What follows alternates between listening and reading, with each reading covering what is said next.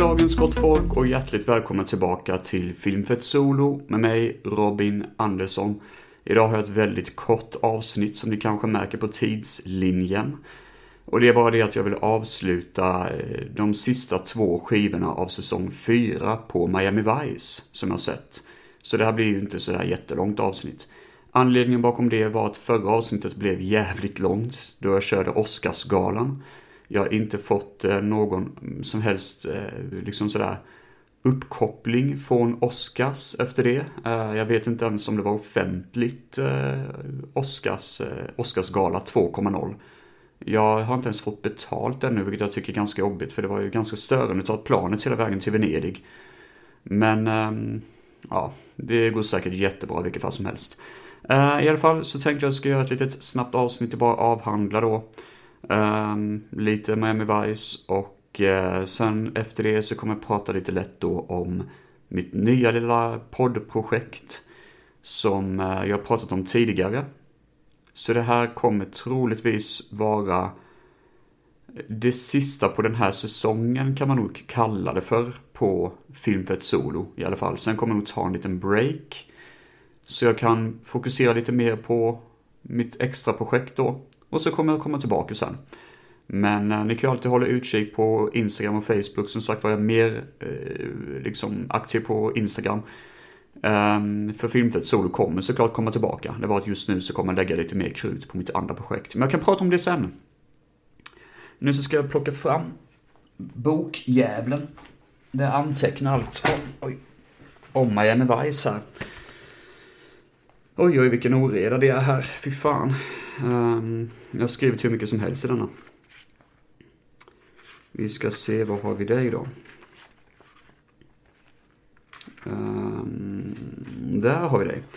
Miami Vice säsong 4, disk 5 har vi då. Så det är de sista två skivorna på säsong 4 av Miami Vice. Sen så kommer jag kicka igång med säsong 5.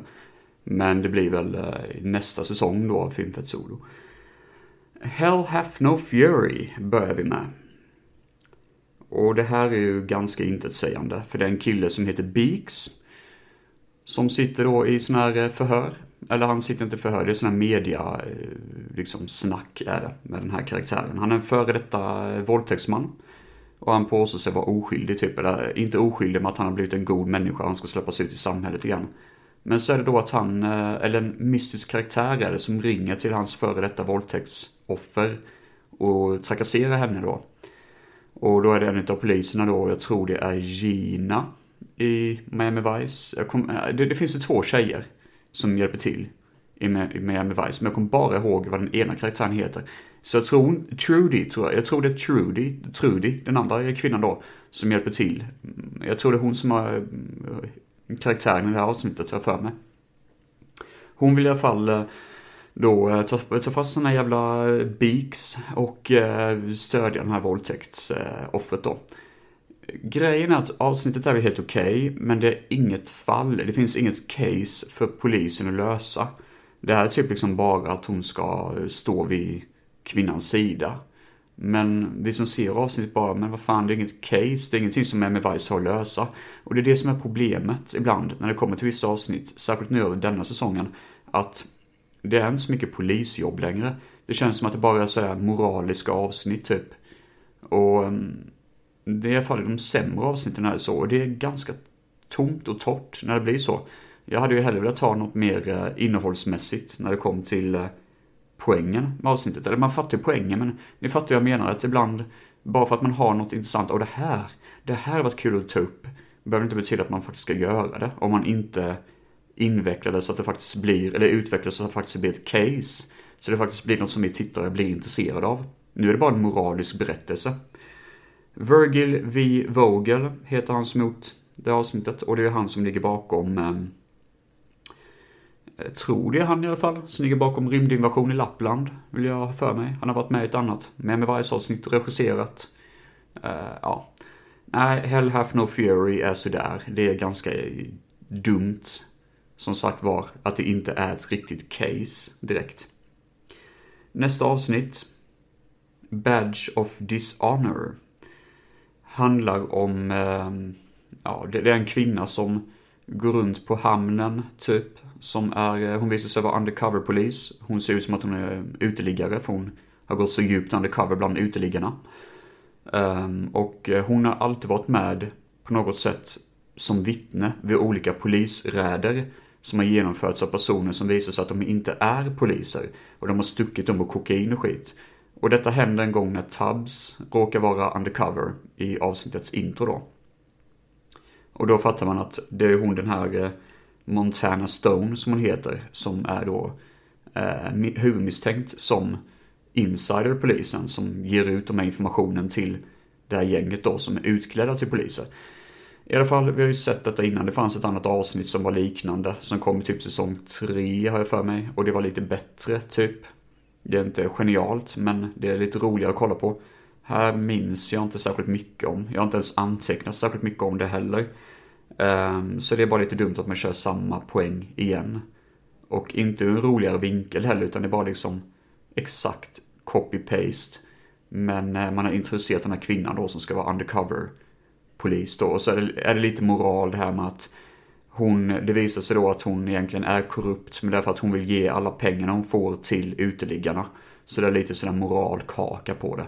Men nej, det var inte särskilt bra faktiskt. Det är ganska torrt innehållsmässigt. Blood and Roses är nästa avsnitt. Och jag pratade med det här avsnittet med Marcus, som jag tidigare drev Filmfett med. Jag måste fan få med Marcus någon gång som eh, gästmedverkare eh, här på film för att Det var kul faktiskt. I alla fall. Blood and Roses är då Meg Foster, Stanley Tucci, Michael Wincott som då eh, är med i The Crow, bland annat. Frank Stallone är med också, Sylvesters brorsa. Det är lite kul. Ehm, I alla fall så handlar det då om att, ehm, ja, Stanley Tucci, som är en ganska känd skådespelare, bland annat med i uh, Kingsman-filmerna, tror jag, om jag inte minns fel.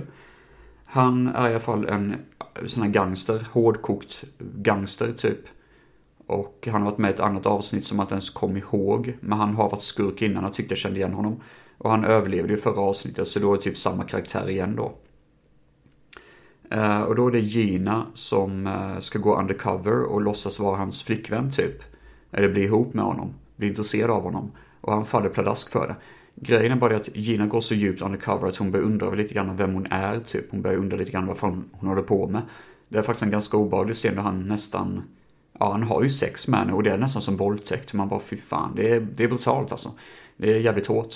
Och man kan ju ställa sig frågan om det verkligen är så med undercover-poliser, om de verkligen fick gå så jävla långt i verkligheten. Det är en ganska intressant sak. Det hade jag velat veta faktiskt. Väldigt psykologiskt. I alla fall, avsnittet är sådär. Eh, det finns inte så mycket kul att prata om det heller. Det enda som är kul är att Frank Stallone är med. Jag kommer inte ihåg vem fan han spelar, men han är med i alla fall. Michael Wincott. Det är ju då han som är skurken i The Crow. Han som har så raspig röst. Typ, äcklig jävel. Han, vanligtvis. Han är ju rätt sleazy här med, men han är ju inte lika sleazy som han brukar vara. Eh, vilket säger en del, för han är rätt jävla sleazy i detta avsnittet. Meg Foster också med, det är hon med de här vita ögonen som spelar kvinnan i They Live, bland annat. Klassisk skådespelerska. Ja, men det är okej okay avsnitt, men inte sådär jättewow. Än så länge, ingen sådär wow överhuvudtaget i, eh, på den här skivan i alla fall. Så då vandrar vi vidare till nästa då, disk 6. A Bullet for Crockett heter nästa avsnitt. Och nu börjar det bli ganska intressant, de här eh, tre avsnitten som avslutar med, med Miami Vice säsong 4. Eh, det börjar då med låten In the Air Tonight, när Crockett eh, och Tubbs kör till ett ställe och ska ha en deal då. De har gått undercover som vanligt, men dealen går åt helvete och det blir en jävla jakt och action och pang-pang. Och då menar jag verkligen en jävla jakt. Det här är nästan långfilmskvalitet på det. Och man märker direkt att de har bränt alla pengar bara på den här introjakten. Men det makar sense när man ser det hela. För Crockett blir skjuten och hamnar i koma under resten av avsnittet. Jaha, tänker ni, det låter ju jävligt tråkigt. Men nej, det blir det faktiskt inte, utan det här är sådana här återblicksavsnitt då alla står vid hans säng och tänker tillbaka på olika avsnitt som har hänt, deras relation till Sonny Crockett, och det är fint. Det är ett kärleksbrev till Miami Vice. Visst, hade det gått på TV, det varit jävligt förbannad på det, för jag gillar ju inte sånt vanligtvis. Men när man ser det här på DVD, när man ser detta så är det nästan som ett extra avsnitt känns som. Ett sånt som kanske inte har visats på TV typ. För det känns som en sån sak som bara är för, nu har ni bingeat igenom det här, nu ska vi gå tillbaka, nu ska vi tacka er för att ni har varit med så jävla länge och sett Miami, typ. Um, och det är Flashback Deluxe hela avsnittet. Såklart i avsnittets slut så överlever Crocket, det är ju ingen överraskning där. Men det är ändå sådär fint att se. Och det är många ögonblick, många moment man bara oh god, det här var ju väldigt vackert. Som exempelvis när en av karaktärerna får en flashback till hur eh, hans polare Larry dog. Den eh, Miami Vice-polisen som var lite av en comic relief innan han dog. Och då spelas en jättebra låt med i den scenen. Um, och det är nog en av mina favorit Miami Vice uh, liksom ehm, eh, um, uh, situationer så att säga. För den låten är There's a River. Uh, jag kommer inte ihåg vem det är som gjort den, men det är en jättebra låt och väldigt mörk är det. Um, och det, det, det, är verkligen begravningslåt typ och det funkar så jävla bra när en sån situation har uppkommit. Jag menar fortfarande nu i säsong 4, ingen karaktär förutom deras första chef, han dog ju typ i första avsnittet liksom. Men förutom det har det inte varit någon Vice-karaktär som har blivit dödad förutom Larry. Uh, Larry Sito, eller Larry Switek, jag kommer inte ihåg vad han hette. Men det är en sån jävla vacker scen. Och det, det ja, det, det, är väldigt fint att man kommer tillbaka till det.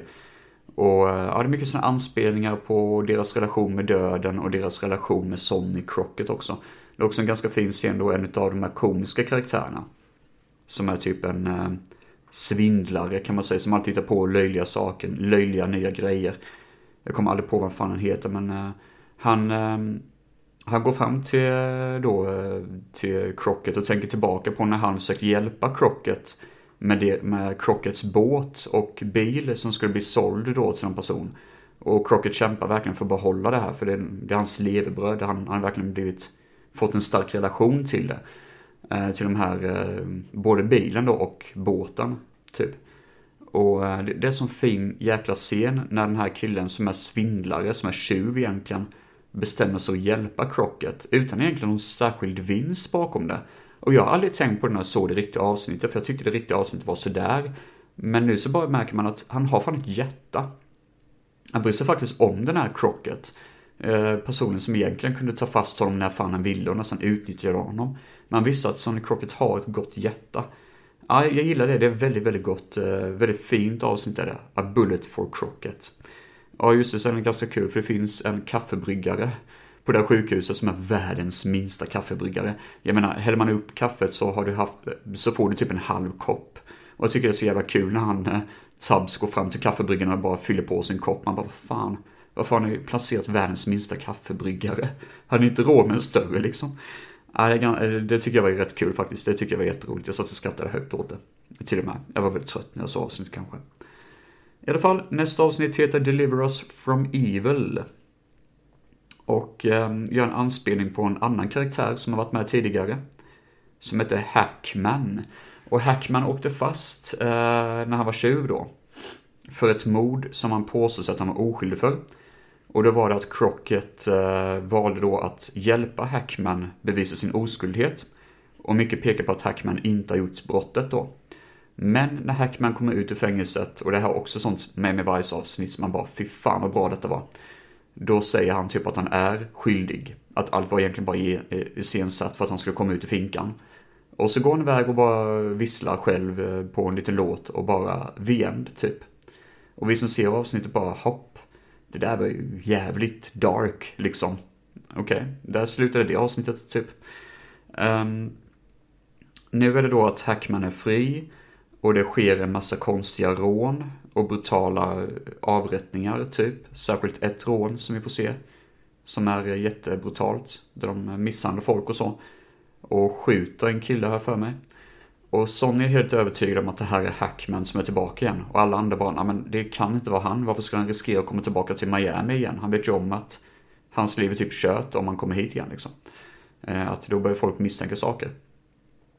Men eh, det visar sig som sagt var att det är Hackman och att han har då anlitat ett gäng tjuvar som gör de här brutala liksom, inbrotten. Och eh, Sonny Crockett är helt övertygad om det. Samtidigt så är ju Sonny Crockett numera gift med Sheena Teaton, eller Tweeton, eller vad fan heter. Eh, Sheena Easton heter hon ja. Och det är en jättetorr relation, som ni säkert vet, ni som har lyssnat på det här tidigare, att jag tycker inte om deras kärleksrelation. Den är väldigt torr och tråkig. I alla fall, så ehm, eh, äh, vill Caitlyn, som karaktären heter, berätta för Sonny att hon har blivit gravid. Men hon är sångerska och hon är inte i Miami och hon vill eh, liksom verkligen ta sin tid på sig och berätta det för honom. Och han hinner ju inte för han har sitt case nu. Så hon bestämmer sig att hon ska berätta det när hon åker till Miami. Så hon kör en konsert i Miami och går fram till Crockett efteråt och ska krama om honom och då blir hon skjuten i ryggen av en av Hackmans hejdukar. Och hon dör framför Sonnys ögon. Sonny, nu kommer jag ju spoila hela avsnittet men det är för att det är så jävla bra egentligen. Eh, Sonny spenderar tre veckor försupen och deprimerad. Och eh, han jobbar inte på polisstationen längre. De frågar han ska komma tillbaka. Han bara, jag vet inte, typ. Han vill inte prata med någon, han vill bara dricka och skrubba sin båt, typ. Det är allt han vill göra, liksom. Han bryr sig inte. Till slut kommer han tillbaka. Och eh, han vet ju om att Caitlyn var gravid och allting. Men han kommer tillbaka, i ganska god form i polisstationen. Och får ju veta då var Hackman befinner sig. Han tar sig dit, till den här paradisön. Hackman sitter på en stol och bara sådär flinar åt Crockett och bara Life is good, ja du vet jag kommer undan från polisen och håller på och la la la och sådär liksom. Och du kan inte bevisa, jag är oskyldig och allting, du är polis, du följer dina regler. Och ja, här sitter jag och gottar mig. Och du, du, det enda du kom hit för att göra är bara att se mig gotta mig i mitt nya mansion och hur jag lever och bara, bara ha det jävligt gött. Nu är jag retired, jag kommer inte hålla på mer med rån. Life is good, la la la, typ. Crockett drar fram sin tjänstepistol. Han har aldrig gjort detta innan. Siktar den mot Hackman och Hackman bara, du kommer inte skjuta mig. Du är polis, du kommer inte skjuta mig. Pang. Han skjuter Hackman rakt i skallen. Och det är så brutalt. Sen så bara vandrar Crockett därifrån och det står to be continued. Ooh, Lord. Det är sånt moment också återigen i Miami Vice man bara fy fan. För man vet att Miami Vice är sånt att de kommer ta upp det här kontroversiella, de kommer ta upp det här liksom konsekvenserna av hans aktioner. Det är inte direkt som att han är en actionhjälte som kommer överleva allting, utan det kommer bli konservation, eh, kon, konflikt över det här. Men konflikterna kommer i form av nästa avsnitt, som är följetong då. Eh, på ett sätt som är ganska speciellt också. Och det här är också ett avsnitt jag måste avslöja allting inom. Men jag kan säga så här, Deliver Us From Evil var skitbra. Det var riktigt jävla bra. En av de skarpaste i Miami Vice topp 10 tycker jag. Bara för det här ögonblicket mot slutet av programmet då. Mirror Image heter nästa avsnitt. Med Julia Roberts i en liten karaktär. Sonny Crockett är han är trött. Han är trött som fan. Han är trött, han är rätt sliten. Han ska försöka gå undercover på någon båt som en, som då Sonny Burnett, som man brukar använda som alias. När han är drogbaron då. Och eh, Tubbs är sådär, är du säker på att du kan det här? Du ser lite sliten ut. Och eh, Crockett bara, äh, vad fan, det är ett vanligt jävla jobb, typ. Och så bara går han bort till båten. Sen är ju deppig som fan, Sonny, och det fattar man ju. Och ingen har i det här avsnittet tagit upp att han faktiskt sköt ihjäl Hackman, så jag tror inte någon vet om det nu. Men i alla fall, han går till den här båten, han hänger med dem lite. Men så är det, lång historia kort, det händer någonting och båten exploderar. Och det var egentligen en fälla som är upplagt av en karaktär. Men skitsamma, båten exploderar och alla på Miami Vice avdelning är helt hundra på att Crockett är död. För han var på båten när detta hände. Konstigt nog är han inte det, utan han vaknar upp på sjukhus med de här gangstrarna runt sig. De har verkligen lyckats reparera han. Han är inte ens ärrad, vilket jag tycker är jättekonstigt. Han borde ha något ärr efter det jävla attentatet. Men han har inget minne av vem man är. Så de bara, men du är Sonny Burnett typ, liksom sådär. Och eh, ja, okej, okay. ja, han är lite förvirrad, han är väldigt flummig sådär liksom. Så han tror ju att han har blivit Sonny Burnett, att han inte längre är polis på Miami Vice. Han tror helt enkelt att han har blivit drogbaronen som alla tror att han är i det här rummet då. Så eh, ju mer och mer i det här avsnittet som det går så blir jag mer och mer inne i karaktären fast i vem man tror sig vara, typ. Och eh, det, det är ganska freaky faktiskt, för som sagt var, Vice tror fortfarande att han är död. Men så börjar det bubbla upp lite faktum att han kanske inte är det. Och Tubbs undersöker den här kriminella organisationen från sin sida. Men eh, i en hjärtskärande scen, han, han blir övertalad först och främst att ta på sig skyddsväst, vilket han annars aldrig har. Och i en hjärtskärande scen i en mörk gränd dyker Crocket upp och skjuter Tubbs i bröstet. Och Tubbs bara han vet inte vad han ska säga, han är helt tom på ord. Han är helt jävla tom. Hur fan kunde detta hända liksom? Och den här kriminella organisationen får veta då att Sonny Burnett egentligen är undercover polis. Eh, så de anlitar en eh, polis då, en eh, riktig polis på en polisstation. Som tydligen jobbar med dem då, som en sån här bad guy egentligen då. Att döda Sonny Burnett.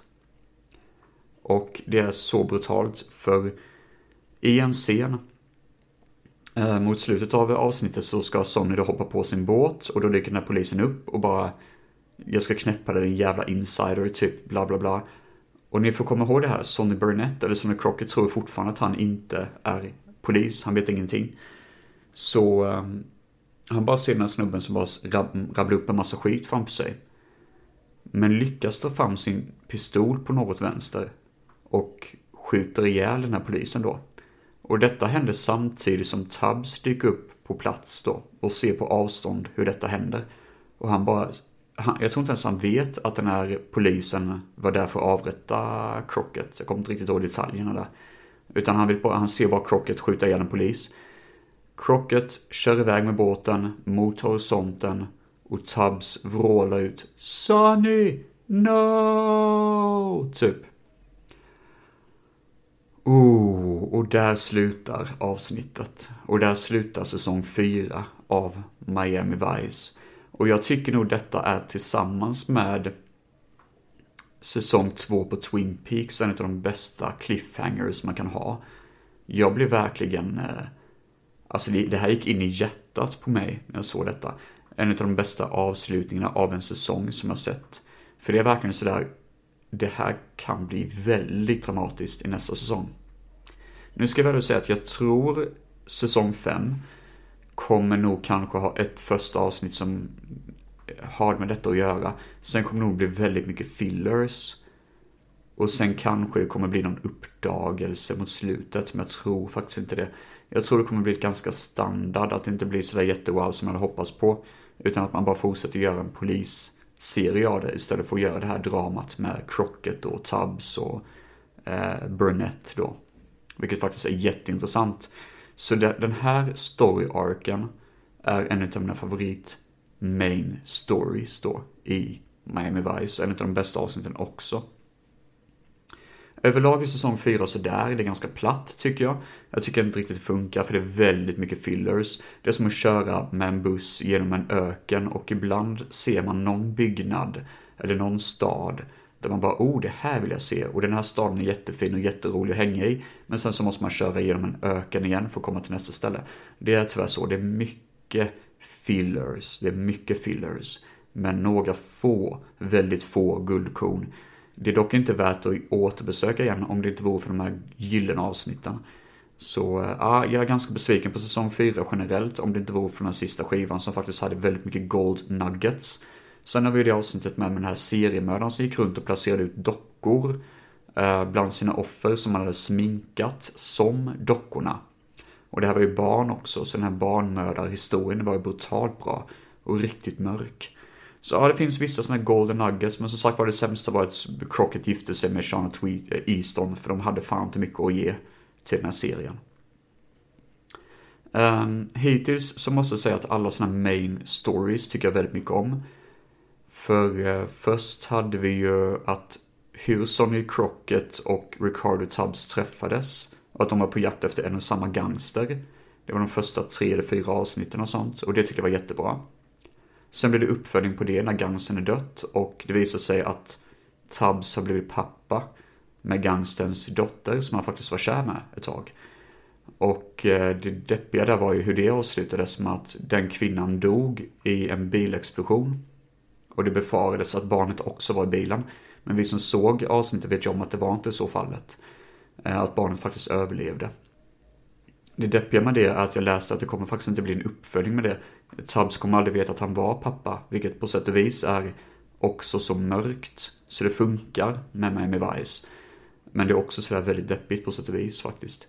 Och det var väl det att de ville inte riktigt att han skulle bli pappa, för de var oroliga att de var tvungna att skriva bort han från serien då. Sen har vi också då lite andra sådana main stories. Ehm, en historia var när han skulle hämnas. Ehm, han, eh, Tubbs åker till en ö mitt ute ingenstans med sin nya tjej. Och där visade det sig att den här ön har blivit övertalad av en drogbaron. Som var den här jättestora Kingping-drogkungens son. Som ska hämnas då att Tubbs har blivit... Eh, eh han ska hämnas på Tubbs. Och det var ju också samma kille som dödade Tubbs fru då. Eller hans, flick, eh, hans flickvän, hans dåvarande flickvän. Och det är en jättebra final på den här ön då. Där de springer runt med hagelbössa och skjuter på varandra. Det är rätt fräckt faktiskt. I ärlighetens namn. Och det var, det var kul att få en avslutning på det också, tyckte jag. Det var ett mysigt avsnitt. Um, så det är väl de avsnitten i alla fall. Sen har vi tyvärr när Sonny gifter sig då, vilket är en ganska dålig bad backstory typ. Vi har mycket som har att göra med hur Sonny var när han var polis på en annan avdelning. Och det tycker jag om. För då, det etablerades ju väldigt tidigt där att han exempelvis jobbade med en kille som heter Evan. Och Evan och Crockett drog inte riktigt jämnt efter en väldigt tragisk händelse som hände. Då en av deras kollegor tog självmord för att han var homosexuell, men ingen ville stå vid hans sida. Och han gjorde detta genom att han sprang framför en rånare som var tydligt beväpnad och blev skjuten i magen och dog. Och ingen ville egentligen stötta den här killen för att han var homosexuell och det var 70-talet typ. Det är ju väldigt dark, så det finns mycket sådana mörka element som jag verkligen tycker jättemycket om. Med Sonny Crockett också. Men jag tycker att all main story när det kommer till Tubbs är faktiskt bättre. Däremot nu det här då med eh, Shona Eastons död och hur Sonny blir mer och mer galen. Det tycker jag var jätteintressant och jag hoppas som sagt var att det blir mer utav det i säsong 5. För det, det är verkligen liksom the peak. Det, det, det tycker jag verkligen det är toppen av berget. Med den här relationen som Crockett och Tubbs har. Och det är det som är så synd med, med säsong 4, att Tubbs har inte varit så aktiv. Det har mest varit Sonny Crockett, vilket är synd. Jag menar, det var som jag och Marcus sa då att, eh, vad fan, deras relation är väldigt ytlig nu. Det är typ bara, ah tjena Crockett, hur är läget? High five, typ. Det är allt. Det är inget mer sån här liksom att de faktiskt hjälper varandra och finns där för varandra. Det finns ingen sån här djup mänsklig broderskap. Förutom nu i finalen då Tubbs eh, skriker Sonny, no! Vilket jag tycker kanske är det bästa egentligen. Eh, på något konstigt vänster. Hur fan, eh, man inser hur jävla djupa de är med varandra. Men man har inte riktigt visat det i säsong 4, annars utöver det avsnittet. Nej, men det är väl mycket där som jag har att säga med det. Med mig med varje säsong 4 i alla fall. Och eh, ja, eh, det var väl det helt enkelt.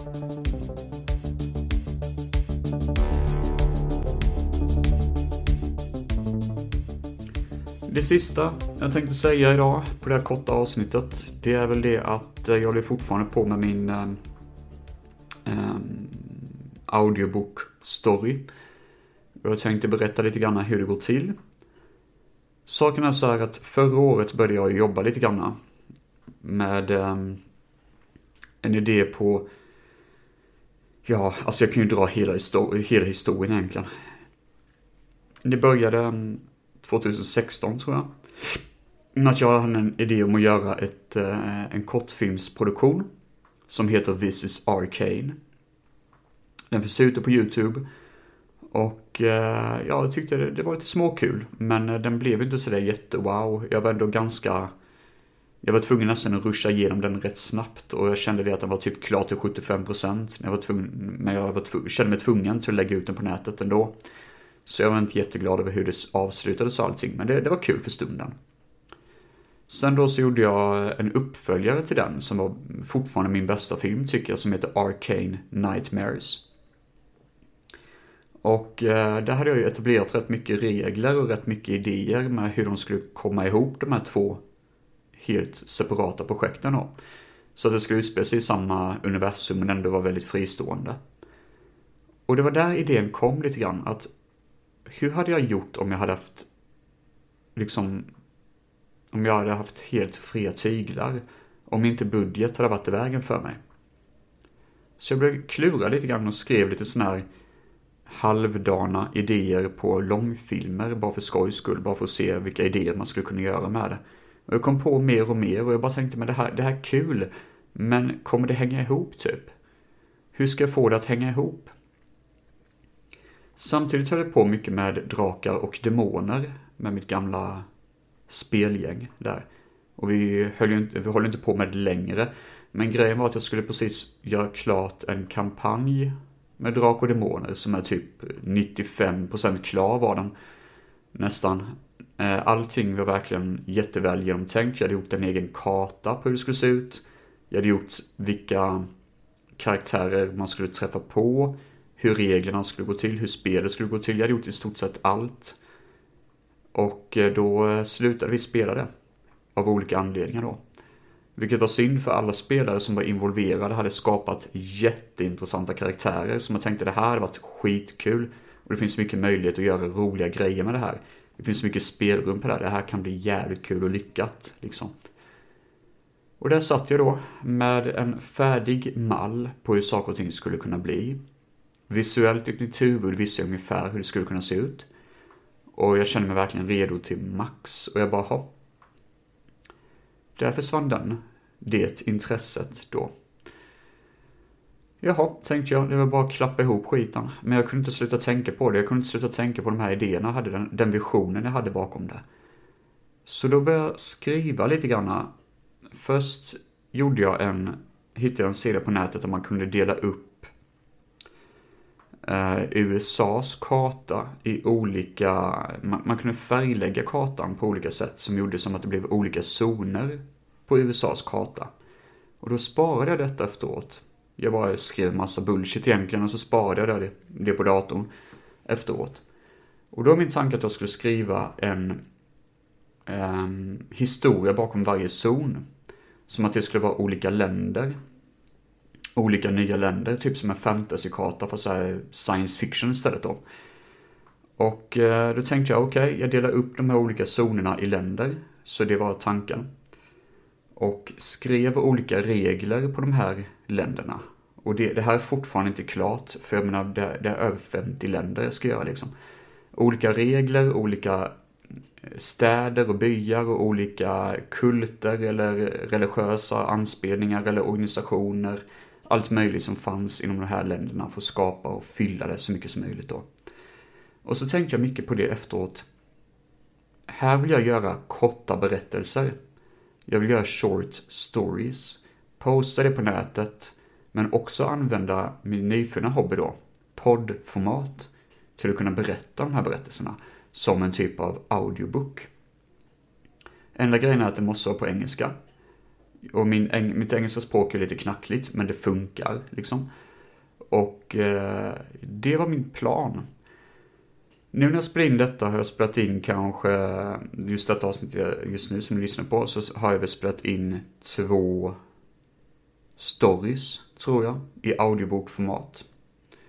Men jag har också spelat in ett intro till den nya kanalen som kommer dyka upp. I nuvarande läge kommer den kanalen heta Arcane Saga.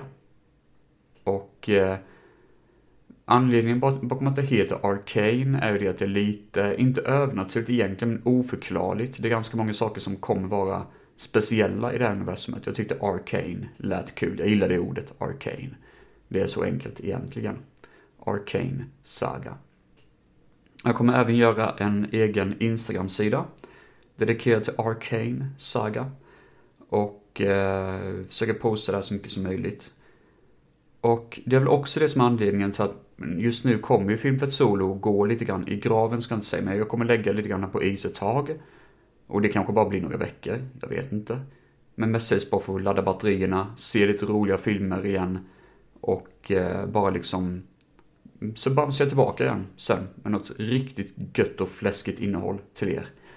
Men eh, annars utöver det så eh, kommer Arcane Saga då att vara det nästa projekt jag håller på med. Jag kommer väl göra så att jag kommer lägga upp det periodvis. Det kan vara att jag lägger upp kanske tre olika ministories i audiobokformat. Sen tar jag en paus från det. Och så lägger jag upp kanske fyra sen. Eller något sånt. Att jag lägger upp liksom periodvis, eh, typ som leverans kan man nästan säga, till er som lyssnar. De här finns också på en hemsida som heter Royal Road, där man kan läsa dem. Några av böckerna. Och royalroad.com går till så att ni går in där, skapar ett eget account, ni behöver inte betala någonting. Och så kan ni bara söka upp då um, min uh, profil då, som heter Arcane Saga. Och där kan ni läsa de här berättelserna i uh, bokformat, eller storyformat. Helt enkelt. Ja, och det är väl det jag har att säga då om det. Här kommer en liten trailer till kanalen. Eh, och med det kommer jag avsluta dagens avsnitt. Så då kan ni eh, gå in på Instagram, följa mig på Filmfett och hålla utkik där. Ni kan även göra det på Facebook såklart. Så eh, ja, det är väl allt jag har att säga om det. Ta hand om er, mina goda vänner, och goodbye!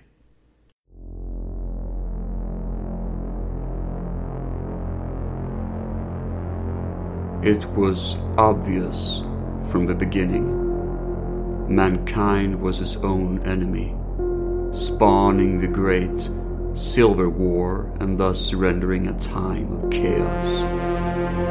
But that was not the end. When the war was over, the world changed rapidly.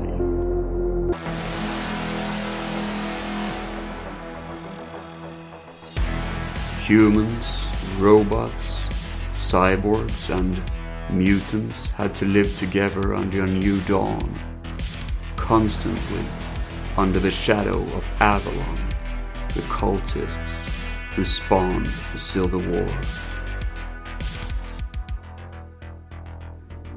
Arcane Saga tells various short stories in these new nations of what used to be the United States of America, including the heavily advanced robots called hammers, and taking places in countries of wonder. From the green and lush jungles of Gator to the snow covered frozen lands of Tundra, mechanical cities of wonder such as Steel Sky or the lands of madness in old Nevada. Not every tale have a happy ending, and some takes sharper turns. These stories will be available on the website royalroad.com. The audiobooks will be on various podcast platforms, and they shall be read by me, Robin Anderson, the author of Arcane Saga. All music will be delivered by Carl Casey at White Bat Audio. I hope you enjoy the ride of Arcane Saga.